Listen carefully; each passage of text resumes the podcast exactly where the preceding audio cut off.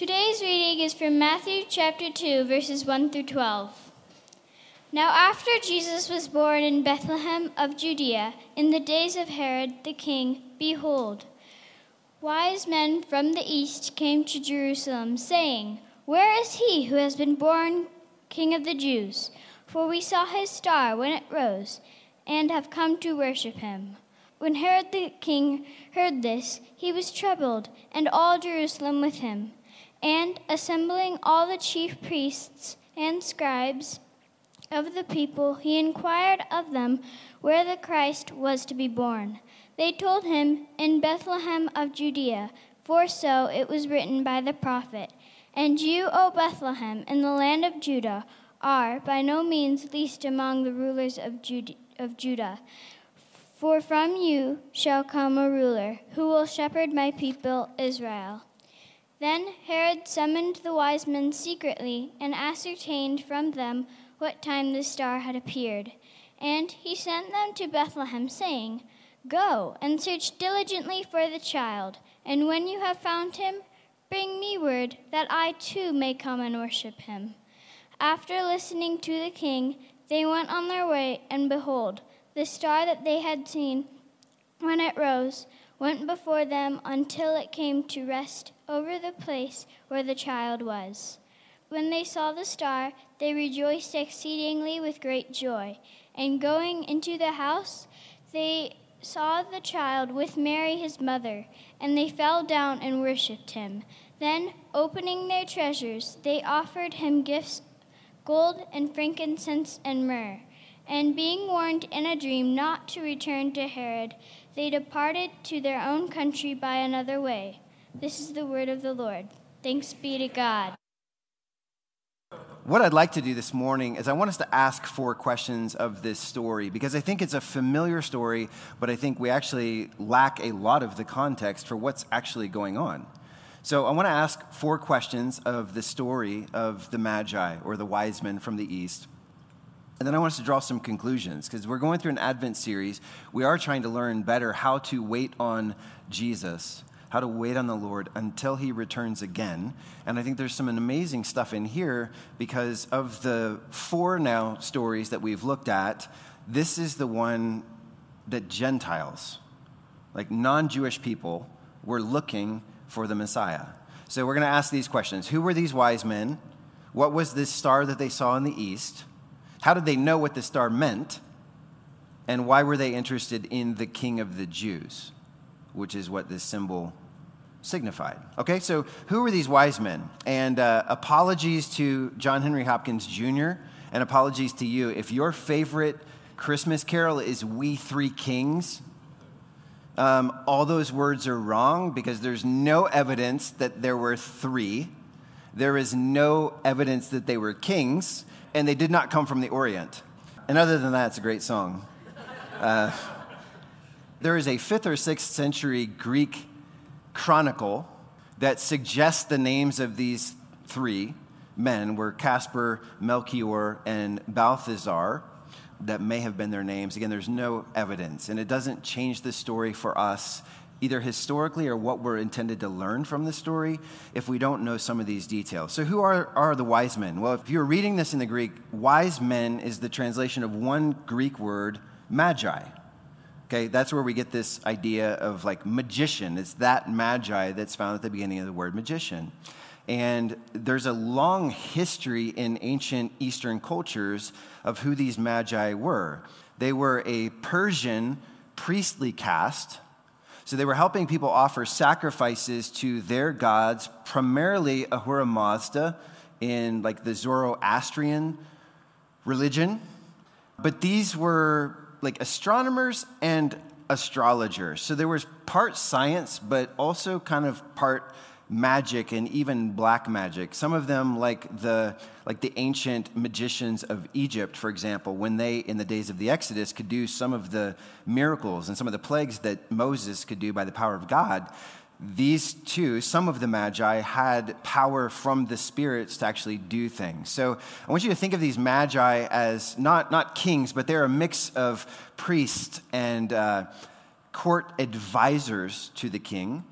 They're searching the skies for signs of things that were happening or were going to happen. They're religious figures, they're scientific figures, they're philosophical figures, they're political figures, and all of that is kind of rolled into this cast of people called magi. From the east was not a reference to like what we think of as like Asia today, but it was the Parthian Empire. And the Parthian Empire basically stretched from the eastern edge of modern Turkey all the way to the western edge of modern India. So basically, the region that today we think of like Iraq, Iran, Pakistan, Afghanistan, or ancient Persia or the Parthian Empire, this is where these men came from. Um, it's interesting, like just a like a little tidbit. This is basically like if you read the boundaries of the Garden of Eden, where the very first man and woman were created, like the Euphrates and the Tigris, right there. This is where these magi were from. Is that that basically same region as where the first culture ever took form? All right, that's who these wise men are. Now, what was this star that they saw in the east? And there's a lot of debate about this. I think we can settle that it was not a part of a normal constellation. It was not just a, a, regular star that followed a seasonal pattern of tracking across the sky. And we know that because not only were these men astronomers slash astrologers, but if you look at verse 2, as they're telling someone else why they're coming to the land of Palestine, the land of Israel, they said, We saw his star when it rose. So they're saying this is something out of the ordinary that we're associating with a special person. They've been watching the stars for generations. So they had, I mean, some of the ancient maps you can see of how they had mapped the sky. And by the way, they saw a lot more stars than we do because there wasn't light pollution. And they mapped the skies very accurately, and they knew there's something that just appeared that, that has not been here before.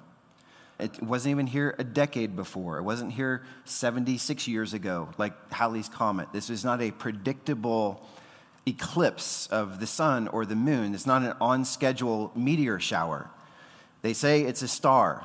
The word aster, so like our building, like one more thing that we hope that asterisk that it is a place that points people to the Messiah. We want our building, even, and where we meet and how we come together to point people to Jesus. But that word aster in ancient cultures referred to stars, what you think of as stars, but it was really any heavenly body could be lumped together as an aster or asters. So, you know how when you look up in the sky at night, you also see planets that are not giving off their own light, but they are reflecting the light of other heavenly bodies, and we see them as stars. They register to the naked eye as stars. So this could have been anything, and I believe it was probably supernatural. Okay? Going on in the text, you see in verse 9 that it says, And behold, the star that they had seen when it rose went before them until it came to rest over the place where the child was. So, what you see is the star is moving purposely or purposefully. And it's also moving contrary to all the other constellations just shifting across the sky at night. It's, it's kind of staying there and going before them. And as they walk, it continues to go before them. And it finally gets specific enough that they can literally enter a single house. And you know, if you're walking towards stars, not only are they moving as you're walking, as the course of the night wears on, but they're not, they're not going to lead you to anything specific. They may lead you eastward or westward, but they're not going to settle over a house. So, this is a supernatural sign that they have been looking for, and it leads them to the specific house. Uh, by the way, the, the Magi, if you have, uh, you know, it's not bad, but if you have a nativity scene with Magi, you know, throw your Magi out because they weren't there, okay? They, they came to a house. not all, like, no, you can keep your Magi, but just set them to the side as a reminder that they they were in the house later that, that Jesus began to grow up in, in Bethlehem. All right, so how, how did they know what this star meant? So if you back up 1,400 years, approximately, from this time period, you have the Exodus. So you have hundreds of thousands, if not a million Jews, Hebrews, Israelites living in bondage in Egypt for generations. And God raises up Moses to go back and deliver the people. And they're crossing the Red Sea and they're going across the Sinai Peninsula. And I won't rehearse all this for you because most of you probably know of some of the rebellion that it, they should have just gone to the promised land where their forefathers came from, but they didn't. They're like, well, there, there are giants in the land. There's terrible, there's other people have settled it in the meantime. They'll crush us. And so what they do is they eventually cross the Jordan River, and they're on the east side of the Jordan River, and the promised land is just across the river. And they're, they're reaching out to these different kings and kingdoms, like the Amorites and the Moabites, and they're saying, hey, can we can we come through your land, through your kingdom? We'll stay on the king's highway. We mean you no harm.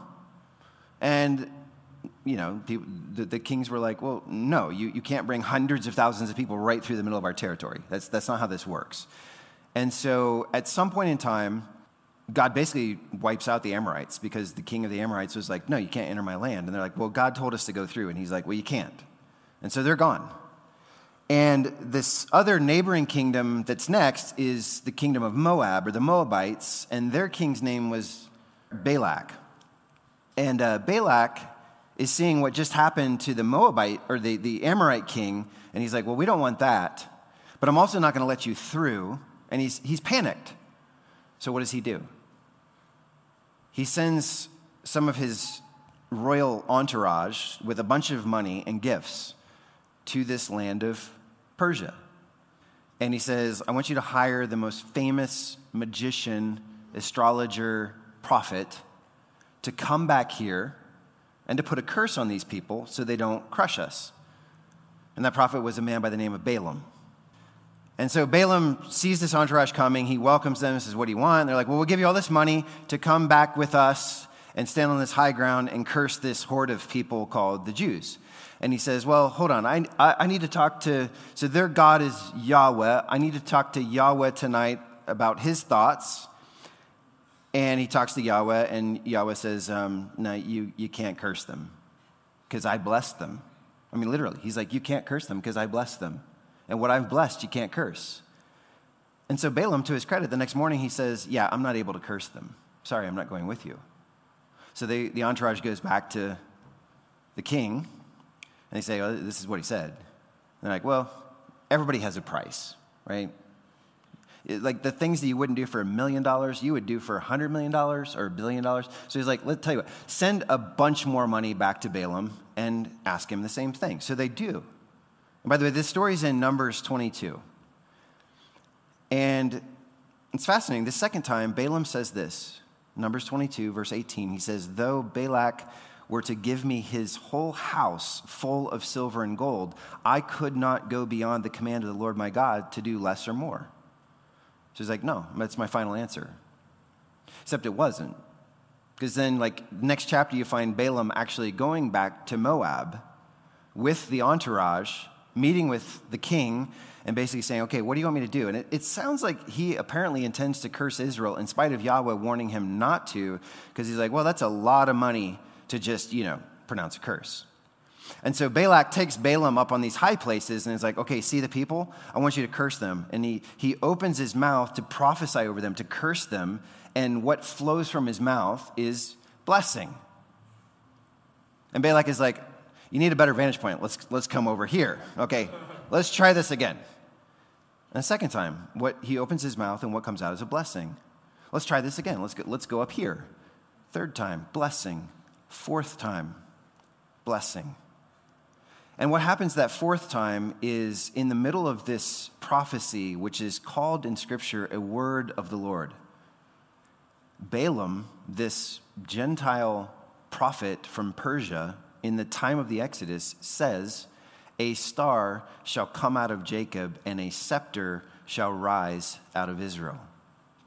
And essentially, you, you go back in ancient history, from that point on, as Balaam returns to basically the land of Persia, all the astronomers and astrologers are looking for that star that they know when this star, when this special star arises over Jacob, this land over here, we know a very, very special, and it says ruler, scepter, is born. And so that's layer one, kind of how the Magi knew something was up because day after day, night after night, they're watching the skies. They're studying what, what's the anomaly, what's the one off. And bam, that night, that star appears, and they're like, what if that's it? And if that's it, we owe it to ourselves to go explore and to find who this one born king of the Jews is. And that leads us to the fourth question. I said, why were they interested in the king of the Jews? She'd be like, uh, you know, you're, you're Zoroastrians, you have your own kings and princes and culture, and you're a thousand miles away. Like, nobody cares about the king of the Jews except as a rival kingdom. Like, kill him and you maybe get more territory. So, why did they care? And this is layer two, then, that brings the Magi to Bethlehem shortly after the time of Jesus' birth. And it's, it's that not only did they not only did they know this is a supernatural star, but they knew it was associated with a king who is potentially more than a mere mortal. Put it that way.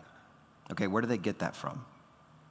Where do they get the idea this king is more than just a person? Well, I want you to remember that a lot of the Old Testament is a, you know, it's a history of Israel and of Judah, later as the 10 tribes of the north split off from the two tribes of the south. And as you read the Old Testament, it parallels with what we know from ancient secular history that as God's people, the covenant people, continued to rebel, there was this series of attacks from outside kingdoms. So, you know, I think in order you have like Assyrians, and then Babylonians, and then Persians, like all come and attack the Holy Land and take thousands, if not tens of thousands or more of their best workers back to this same land of Persia. You know, it's a series of kingdoms, but it's the same territory that these magi were from. So most of the Old Testament, like if you just like talk about the quantity of Old Testament, is written during this time period of all these raids and all these deportations and all these thousands and thousands of Hebrews living in a foreign land where these magi lived. And so, as they're settling in, a lot of their cultural practices, a lot of their religious practices, you know, they're trying to stay orthodox. They don't have access to the temple way back over here in Jerusalem, but, but they're trying to set up like little tabernacles and some of these family religious practices and rituals to keep themselves clean and to keep themselves unique and separate from the kind of the host culture where they were in captivity. What's also interesting during this time is that as thousands of Jews are living in this foreign land for hundreds and hundreds and hundreds of years, there were a few of Israel's prophets, Ezekiel and Daniel in particular, who actually their ministry was in captivity.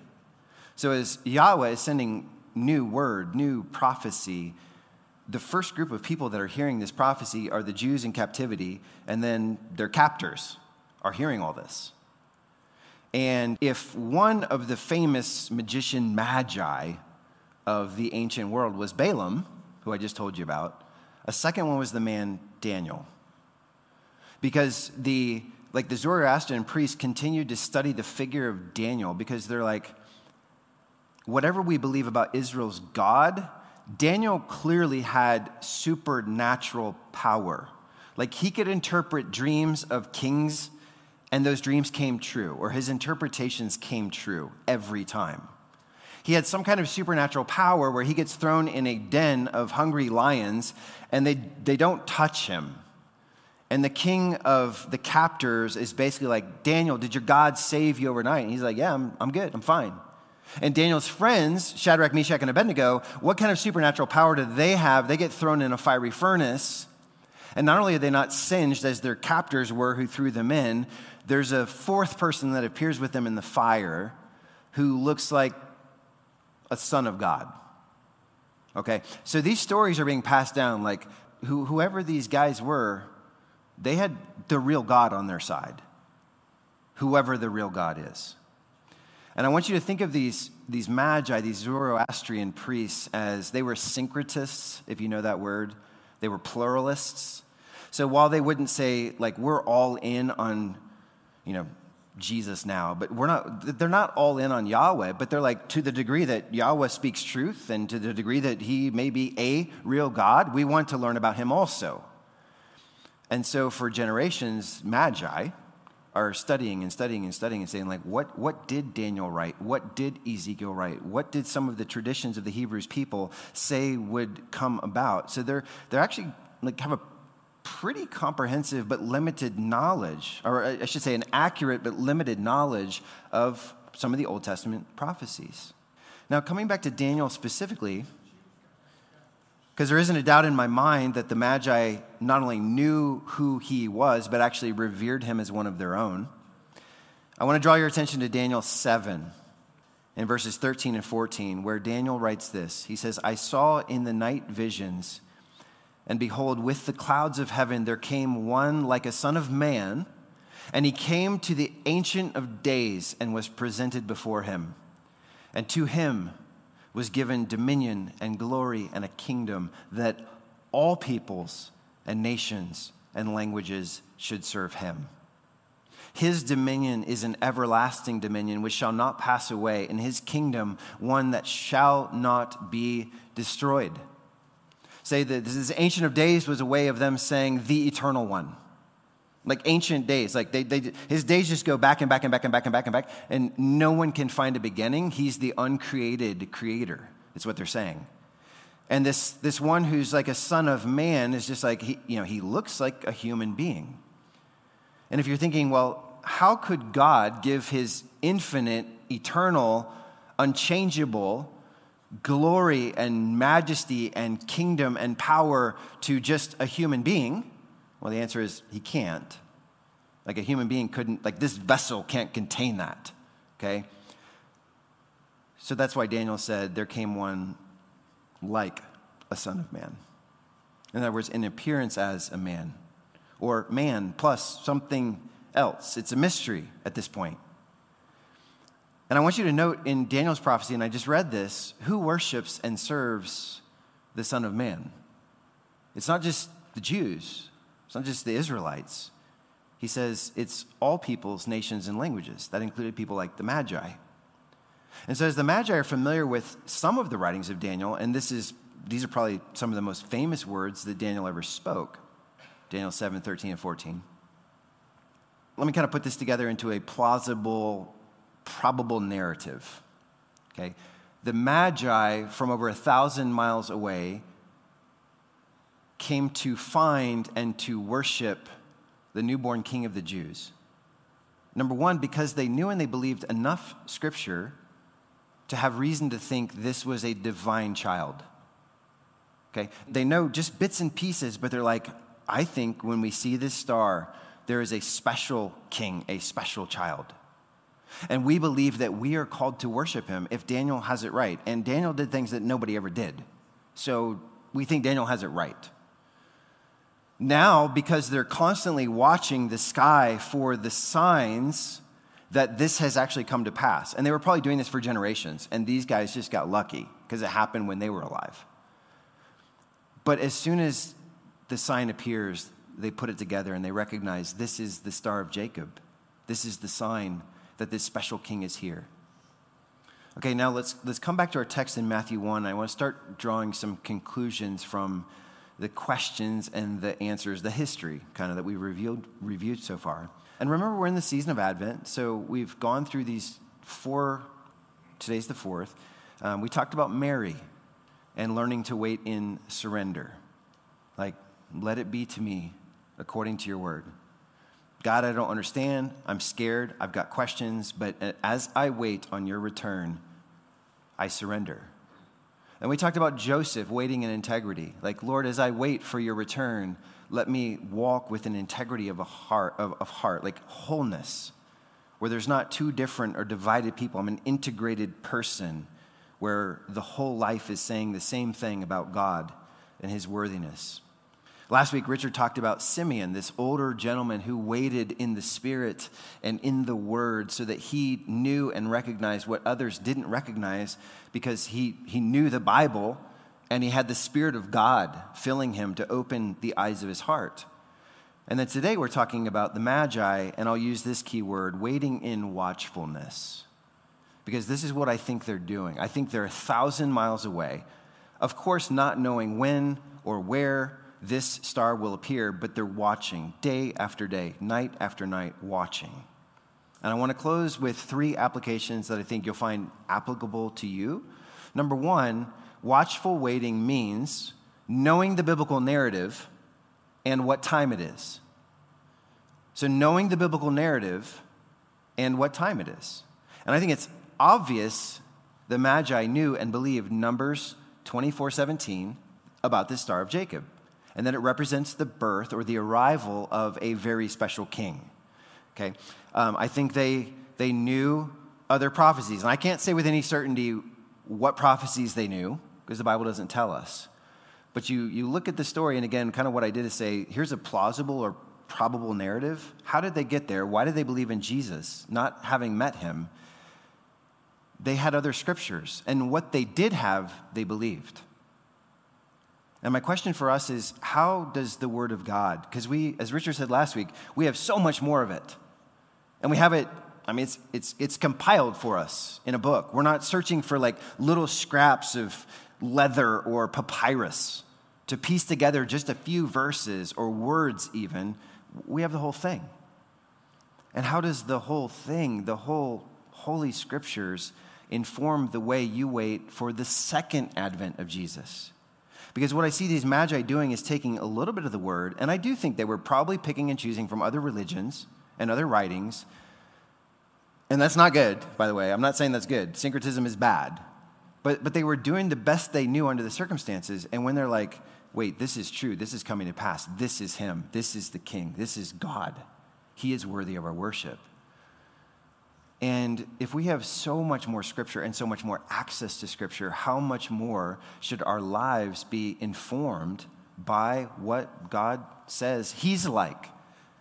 What He says we're like, what He says the world will be like toward us as followers of Jesus, what He says His second coming will be like. And I encourage you to study the Bible with an eye toward how it is intended to shape your waiting.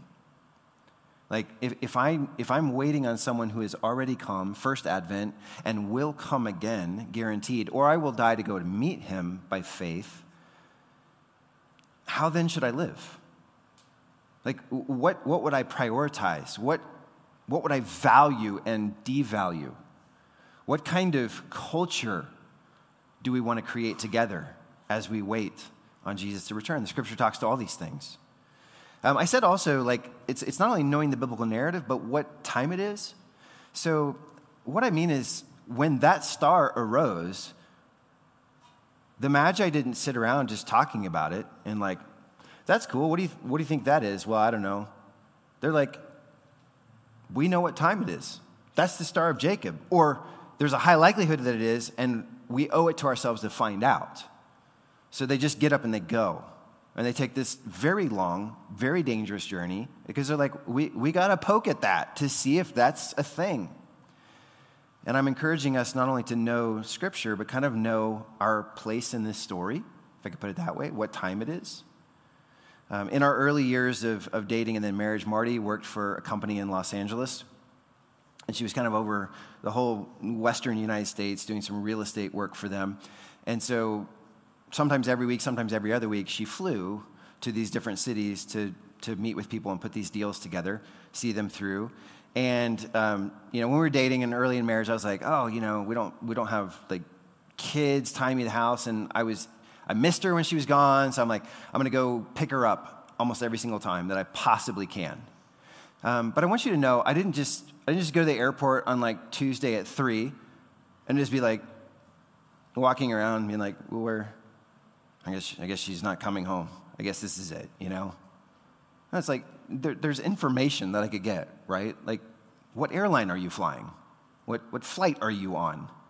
You can even go to the apps now and say, like, is that flight delayed or is it on time? You can set it up notifications. And so I kind of got it where I could know all this information about her return and then time it like just perfectly so I had the least amount of parking to pay for because I'm cheap. I got to see her. I'm saying in a sense, like, we don't just sit around. If we know what time it is, we're not just like, okay, I'm just like, he could come any second, so I guess I'll just, you know, kind of do nothing and just be here at the airport for his arrival. It's like, well, read what God wants you doing with this time and use it wisely. And, you know, let him come when and how he wants to come. But we can learn a lot about watchful waiting and knowing what time it is. As I say what time it is, I'm, I'm particularly struck by some of the words of Peter, the apostle, when he writes in 1 Peter, he writes this whole letter and he says, I'm writing to you as exiles. You are sojourners and exiles. You live in the last days, he says. Okay? So, you know, whenever people are like, Do you live in the last days? The answer is yes. Now, we may not be in the last of the last days, not to split hairs, like, but we live in the last days. And, and God says, Scripture says, as you live in the last days, you got to know what time it is. You got to know your place in the story. Okay? You are exiles.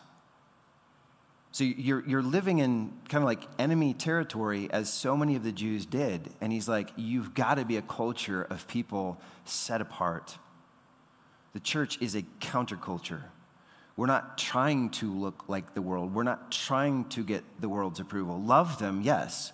Be kind to them, compassionate to them, seek justice for them, absolutely, because that's part of the countercultural kingdom of Jesus. But I'm just encouraging us if we know our place in the story and what time it is, we don't go in thinking like how do I how do I fit in with the world that's always shifting values and morals and ethics and beliefs and thoughts about everything and just say like how can I be faithful to scripture, know what time it is and live as an exile with a family of people because we're doing this together who are living as exiles. So, watchful waiting means knowing the biblical narrative and what time it is. Number two, watchful waiting means seeing through eyes of faith what others can't see. Um, and Richard kind of touched on this last week as well, where, uh, and, and, I texted him, I was like, I, I got to be honest, if I were in the temple that day that Mary and Joseph, a young Jewish couple, comes through with a little baby to dedicate them, I cannot say that I would be like, that's him, that's the Messiah.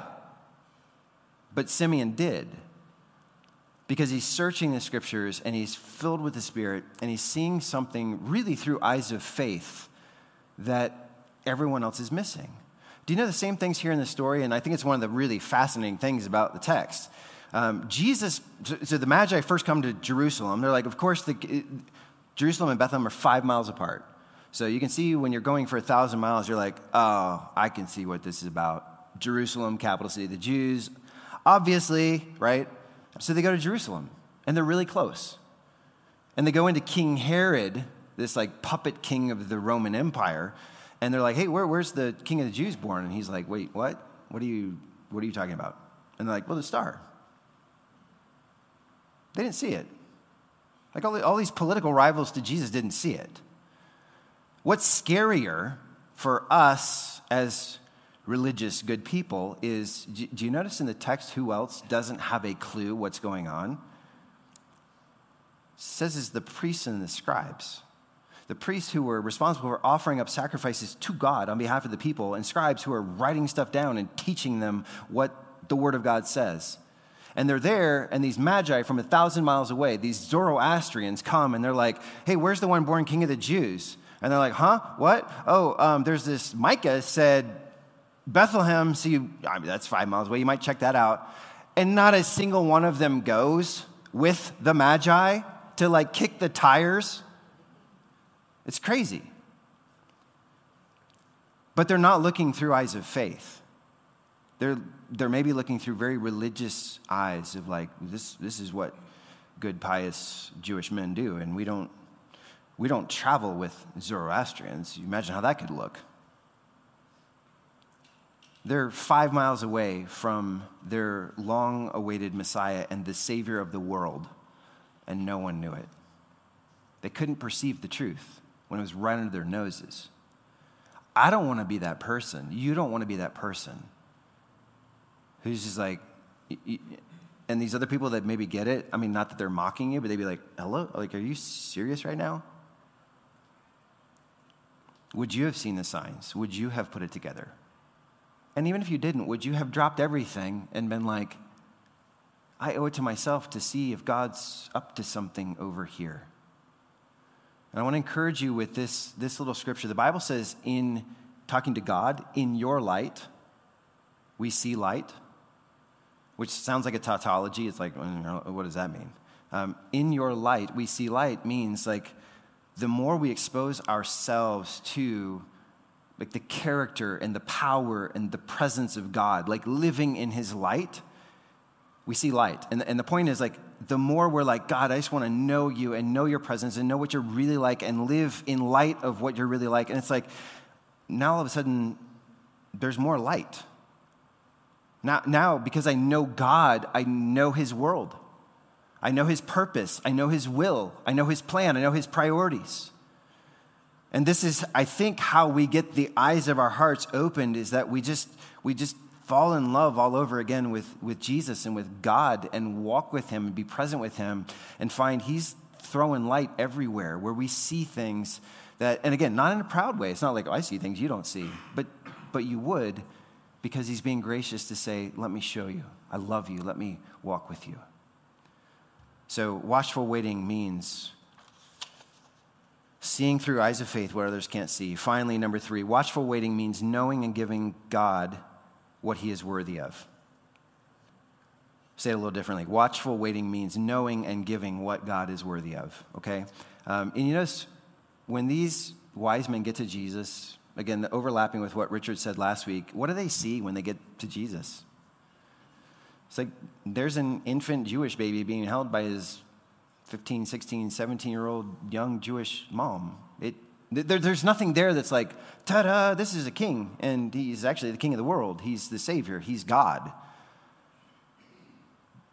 But the first the gift that they give the baby is the gift of their worship. It says they fall down, prostrate, and praise him.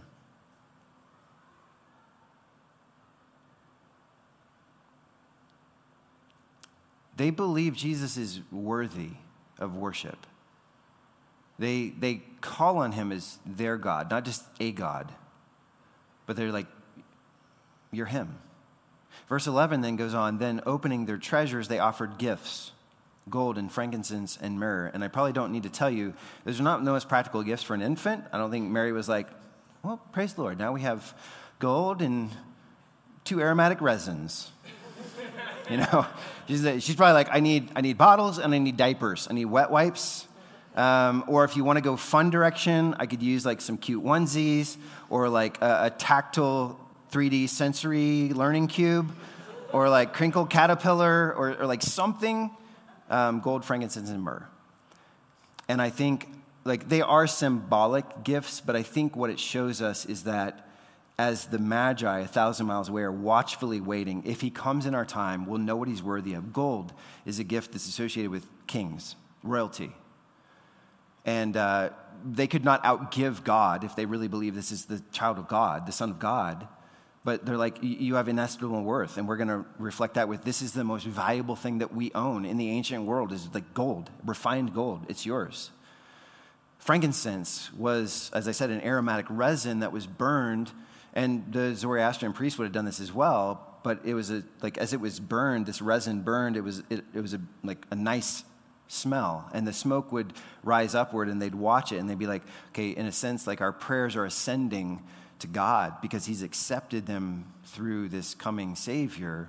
It's associated with the priesthood, with worship, with prayers being acceptable to God.